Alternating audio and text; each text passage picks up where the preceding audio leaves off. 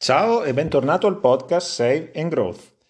Oggi ti voglio parlare di un argomento di cui si sente spessissimo parlare nei podcast di finanza personale, nei canali YouTube, e è l'argomento del rischio. Spessissimo senti dire che il rischio, l'altra sua faccia della medaglia è il rendimento, che bisogna conoscere il proprio profilo di rischio, eh, che bisogna gestire il rischio e così via. Tutte cose giustissime e sacrosante che sono la base fondamentale di, corretta, ehm, di un corretto approccio mentale al mondo dell'investimento. Oggi però voglio parlarti del rischio da un altro punto di vista, e cioè dal punto di vista del suo valore monetario, del suo valore economico e, ehm, e di come esistono dei business fondati proprio sul rischio, in particolare il business bancario e il business assicurativo. Ovviamente io devo rimanere nei 20 minuti al massimo come podcast, altrimenti diventa una lezione universitaria, cosa che tra il resto non sarei in grado di fare perché sono un amatore, non sono un professore universitario e quindi eh, per esigenze di spazio, di tempo, creerò un modellino, eh, il famoso modellino ceteris paribus degli economisti, nel quale a parità di condizioni dovrebbe funzionare così. Quindi permettimi di fare un esempio, tu immaginati che ogni volta che io ti parlerò di questi rischi, noi ci troviamo nel Far West, dove non ci sono regole, non ci sono leggi, l'unica regola è il mercato, ok? Quindi se senti delle cose strane che non ti tornano nel mondo reale è perché mh, mm, probabilmente nel mondo reale ci sono anche delle, delle, garanzie in più date dal sistema della regolamentazione e così via. Però mh, mm, di fondo appunto voglio fare un discorso un po' di massima per comprendere un po' qual è il valore monetario del rischio e perché succedono certi fenomeni, certe cose. Allora partiamo col mercato assicurativo. Tu sei il pioniere appena arrivato nel Far West che si è portato un gruzzoletto dalla sua ultima missione in Klondike dove ha estratto un po' d'oro, non lo so. Vuoi cambiare vita nel Far West e hai 100.000 dollari. Allora cosa fai? Eh, vai e ti compri un ranch, compri il ranch, inizi a popolarlo con gli animali e così via. Poi la notte a un certo punto ti rendi conto che non dormi tanto bene perché ti sei reso conto che esiste un rischio che non avevi considerato, che è il rischio che quel bellissimo ranch tutto di legno prenda fuoco. E tutta la fortuna che hai accumulato durante la tua esperienza in Klondike, dove ti sei spaccato la schiena a estrarre pepite d'oro, ehm, vada, vada persa. Quindi ti rendi conto di avere questo rischio sul groppone e decidi di provare a trasferirlo a qualcun altro e quindi di coprirti da questo rischio. Cosa fai? Vai in città e cerchi una, una compagnia di assicurazione disposta ad accollarsi questo rischio. Presenti il tuo caso alla compagnia di assicurazione, la compagnia di assicurazione suoi, fa i suoi calcoli, ha i suoi modelli statistici che le permettono di determinare il premio corretto e così via e la compagnia di assicurazione ti dice, bene caro, per 4.000 dollari l'anno io ti sollevo da questo rischio di cui mi faccio carico. Poi voi trattate, fate quello che dovete fare, magari ci si mette una franchigia e diventa 3.000, insomma tutte le cose normali, ma restiamo semplici. E ehm, a questo punto tu firmi il contratto e trasferisci questo rischio. Quindi il, il rischio dal tuo groppone va a finire su quello della compagnia di assicurazione, tu in cambio paghi eh, i tuoi 4.000 dollari l'anno e dormi tranquillo. Per tante persone nella propria quotidianità eh, l'esperienza col rischio finisce qui, col rischio mh, sul mercato intendo, perché lo trasferiscono appunto ad un altro soggetto, giustamente si dimenticano di questo rischio, cioè tu paghi apposta la, il premio della tua compagnia assicurativa perché se succede qualcosa interviene lei. Però eh, è giusto anche chiedersi che cosa succede poi dietro le quinte, perché come non piaceva a noi tenersi sul groppone quel rischio, magari potrebbe non piacere anche alla compagnia di assicurazione. Eh, ovvero la compagnia di assicurazione naturalmente ha un paniere di rischi, il tuo non è l'unico, ha fatto i calcoli e sa che statisticamente non succederà mai tutto assieme, quindi alla fine ci guadagna. Sì, questo è vero, ma c'è anche il rischio che succeda tutto assieme. C'è un incendio devastante e tutti i ranch della zona per qualche ragione vengono bruciati, eh, la compagnia di assicurazione potrebbe non essere in grado di far fronte a tutti i pagamenti e quindi a sua volta cerca di trasferire questo rischio facendo che cosa? Riassicurandosi. E sì, hai capito bene, anche la assicurazione a sua volta si va ad assicurare, quindi si riassicura e dove va ad assicurarsi? va a riassicurarsi presso una società ancora più grande. Sono delle società specializzate in riassicurazione, certe sono miste, ma mh, mm, rimaniamo sul semplice, sono delle società che assicurano a loro volta le assicurazioni. Anche qui i meccanismi, che sono naturalmente diversi, ma tendenzialmente possono ricalcare quello dell'assicurazione, diciamo, di primo livello, sono la differenziazione del rischio. Magari la tua assicurazione è attiva solo in quella zona del Far West e se succede il danno in quella zona, eh, ragazzi, rischia di andare gambe all'aria e quindi il riassicuratore invece distribuirà il rischio su più aree geografiche del paese o addirittura del mondo intero. E tutto questo lo fa in cambio di un premio, come ha fatto con te. Quindi tutti cercano di guadagnarci a sua volta, no? non è un, un, gioco a somma zero perché tutti cercano eh, di alzare l'asticella e di eh, guadagnarci qualcosa come è normale che sia in un sistema di libero mercato. Quindi non pensiamo che la compagnia di assicurazione eh, ci guadagna sempre perché tanto è riassicurata, no? Perché ovviamente se succede la catastrofe e magari succede per tre anni di fila, poi il riassicuratore a un certo punto cosa fa? Gli dice, senti bello, se vuoi assicurarti con me, cara compagnia, mi devi pagare il triplo del premio perché eh, altrimenti non ci stiamo dentro. Quindi capite che, capisci che eh, le cose mm, sono, sono regolate come sempre dal mercato. Ho voluto partire dal sistema assicurativo perché secondo me è un po' più semplice da spiegare di quello che invece succede nel sistema bancario.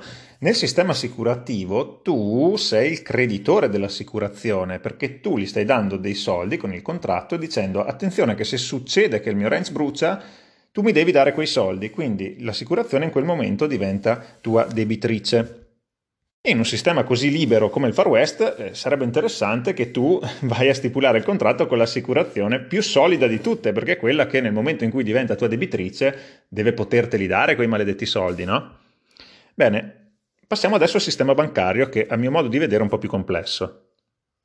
Nel sistema bancario avviene esattamente l'inverso da quello che abbiamo visto fino adesso, nel senso che tu immagina di essere sempre il solito rancero che questa volta eh, però non ha fatto la gavetta nello Yukon, arrivi nel Far West senza liquidi, senza soldi e vuoi aprirti il tuo ranch. Cosa fai? Vai in banca e chiedi un mutuo.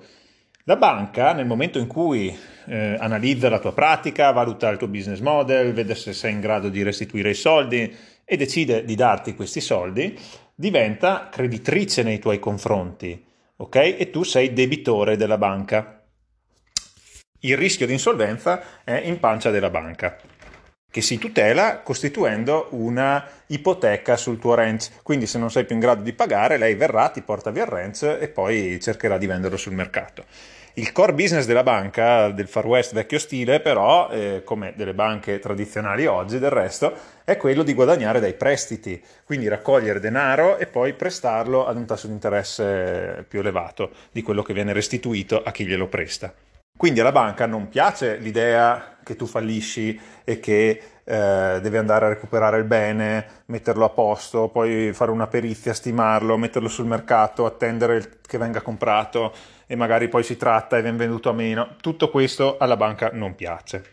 Però oh, è il suo lavoro e quindi lo sa che se le cose vanno male così ti presta i soldi e valuta secondo i suoi modelli che su 100 prestiti che farà 3 non verranno ripagati, ma tutto sommato comunque prestandosi soldi all'X% di interesse ci guadagna e quindi lo fa.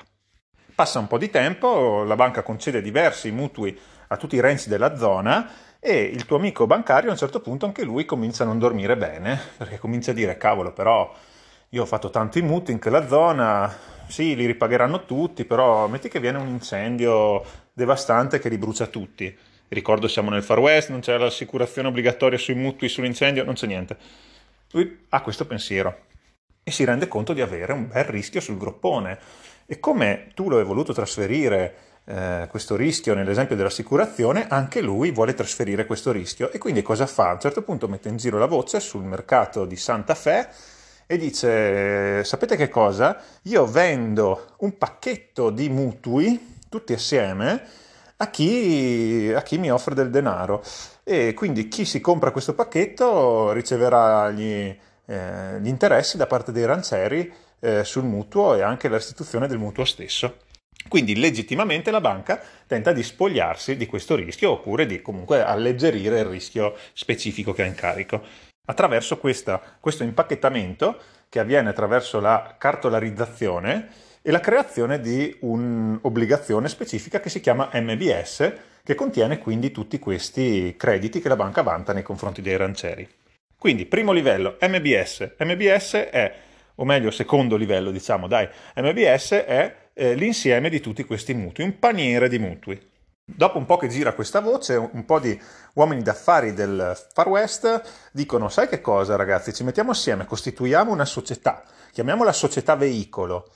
Perché società veicolo? Sì, perché noi emettiamo delle obbligazioni con questa società veicolo, cioè raccogliamo dei soldi eh, tramite debito e compriamo da, dalla banca questi, questo MBS.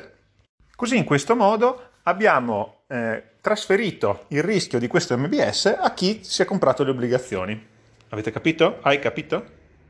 Società veicolo perché questo rischio a sua volta viene trasferito ancora alla, eh, all'investitore finale, che può essere un privato, può essere un'altra banca a sua volta, un altro fondo, quello che vuoi. Succede questo, la banca tira un sospiro di sollievo e dice ah, mi sono alleggerito di questo peso che avevo sullo stomaco, ho passato il rischio alla società veicolo e la società veicolo dice ah, abbiamo fatto un bel affare perché ci siamo presi carico di questa possibilità e il rischio è trasferito a un investitore ulteriore. Ora, qual è eh, la cosa che può sfuggire di mano dietro a questo meccanismo, che comunque è un meccanismo che, che, che ci sta, insomma, no? Eh, il fatto è che più ci si allontana dal primo eh, livello, più la percezione del rischio è distorta e la banca, che è al primo livello, potrebbe a un certo punto avere la tentazione di dire sai che cosa, io emetto tutti i mutui che voglio, tanto poi il rischio non lo ho io, il rischio se lo porta chi me, mi compra questo pacchetto di mutui, a me che mi importa, e uno mi potrebbe dire, eh no, fermati perché la società veicolo che c'è dietro mica è stupida, mica si compra i, i, i mutui fatti, fatti male, insomma. Sì, giusto, però attenzione perché il gioco legittimo del trasferimento del rischio è anche doveroso per tutelare la propria, eh, la propria attività, eh, potrebbe andare avanti potenzialmente all'infinito se non vi viene messo un freno. E quindi, visto che anche la società veicolo trasferisce a sua volta gli investitori, a un certo punto potrebbe trasferire ad un'altra società veicolo che trasferisce a sua volta gli investitori quel rischio. E come lo fa? Impacchettando tutti quegli MBS che prende dalla prima banca e creando un, un'obbligazione composta da MBS, i cosiddetti CDO che sono tra gli imputati della crisi dei mutui subprime negli Stati Uniti 2007-2008. Per non farci venire il mal di testa ripercorriamo un attimo la eh, catena. Ci sei tu che vai a chiedere il mutuo in banca, la banca ti dà il mutuo e valuta tutto, valuta se tu sei solvibile, valuta qualsiasi cosa e conosce bene quel rischio. Lo fa con altre 10 persone, qualcuna un po' più brava, qualcuna un po' meno, no? però tutti quei 10 crediti assieme li metti assieme in una MBS, facciamo 100, 100, ok? Li metti assieme in una MBS e li vende a questa società veicolo. La società veicolo non conosce il rischio così bene come la banca che ha concesso quei mutui, ma decide comunque di assumerselo perché gli conviene e trasferisce quel rischio a sua volta ad un'altra società, impacchettando gli MBS che ha preso dalla tua banca, quelli che ha preso da un'altra banca, quelli che ne ha preso da un'altra ancora e fa questo prodotto che è il CDO. Il CDO che a sua volta viene venduto dagli investitori. Quindi l'investitore finale che si è comprato quella roba lì ha in pancia dei mutui di 10 banche che a sua volta hanno fatto 100 mutui l'una. Quindi eh, diciamo che è un, eh, non hai la, la, la, reale percezione di quello che può essere il rischio. Ti sei veramente allontanato tanto tu comprando quel, quel CDO dai primi, dai primi, mm, da, dal primo livello nel quale ti è stato concesso il mutuo. Come avrai capito, il gioco può non finire qui, perché a un certo punto chi ha questi CDO, se, è una banca di investimento che se l'è comprata, magari cosa fa? Prende il CDO 1, il CDO 2, il CDO 3, li mette assieme e fa un altro CDO fatto di CDO a sua volta. Siamo lontanissimi dalla fonte primaria di quel, eh, di quel debito e quindi il trasferimento di rischio è elevatissimo. La, la possibilità che la banca gli venga, gli venga quella malsana idea di dire ma io adesso do i crediti un po' più facilmente perché tanto il rischio lo porta qualcun altro, eh, si, fa, si fa sempre più concreta.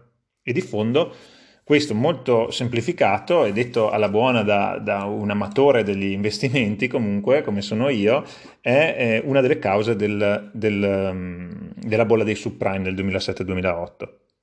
per complicare ulteriormente e far venire il mal di testa fino in fondo e poi concludiamo l'episodio così in bellezza, ovviamente l'ultimo che si prende il rischio potrebbe avere la tentazione di coprirsi a sua volta da questo rischio stipulando un contratto di assicurazione nel caso in cui questo rischio vada male.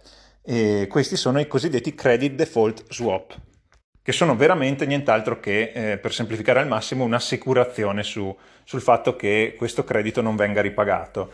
Quindi capite che il meccanismo veramente se non è regolato può andare avanti all'infinito e può causare dei disastri come è successo nel 2007-2008. Bene, che cosa volevo dire con questo episodio? Allora, in buona sostanza volevo farti capire che eh, oltre a tutti i nobilissimi e corretti discorsi che vengono fatti di solito nei podcast circa eh, la propensione al rischio, il sapere che la, l'altra faccia del rischio il rendimento, il capire il proprio profilo di rischio e tutte queste cose, ripeto, giustissime e sacrosante, capire che il rischio può essere un business per alcuni soggetti e, e, per fortuna che è così, perché se dovessimo tenerci sulle spalle tutti i rischi noi, insomma, come, come persone fisiche, se non esistessero le assicurazioni a cui possiamo trasferirlo, sarebbe un bel problema. E, e capire insomma anche il valore monetario del rischio, riflettere sul fatto che il nostro rischio, se vogliamo, lo possiamo trasferire contro il pagamento di denaro e, e quindi darvi qualche spunto di riflessione ulteriore su questo concetto fondamentale. Anche per oggi è tutto, lascia una bella recensione al, all'episodio, lasciami una valutazione su iTunes a 5 stelle e noi ci sentiamo per la prossima puntata. Ciao!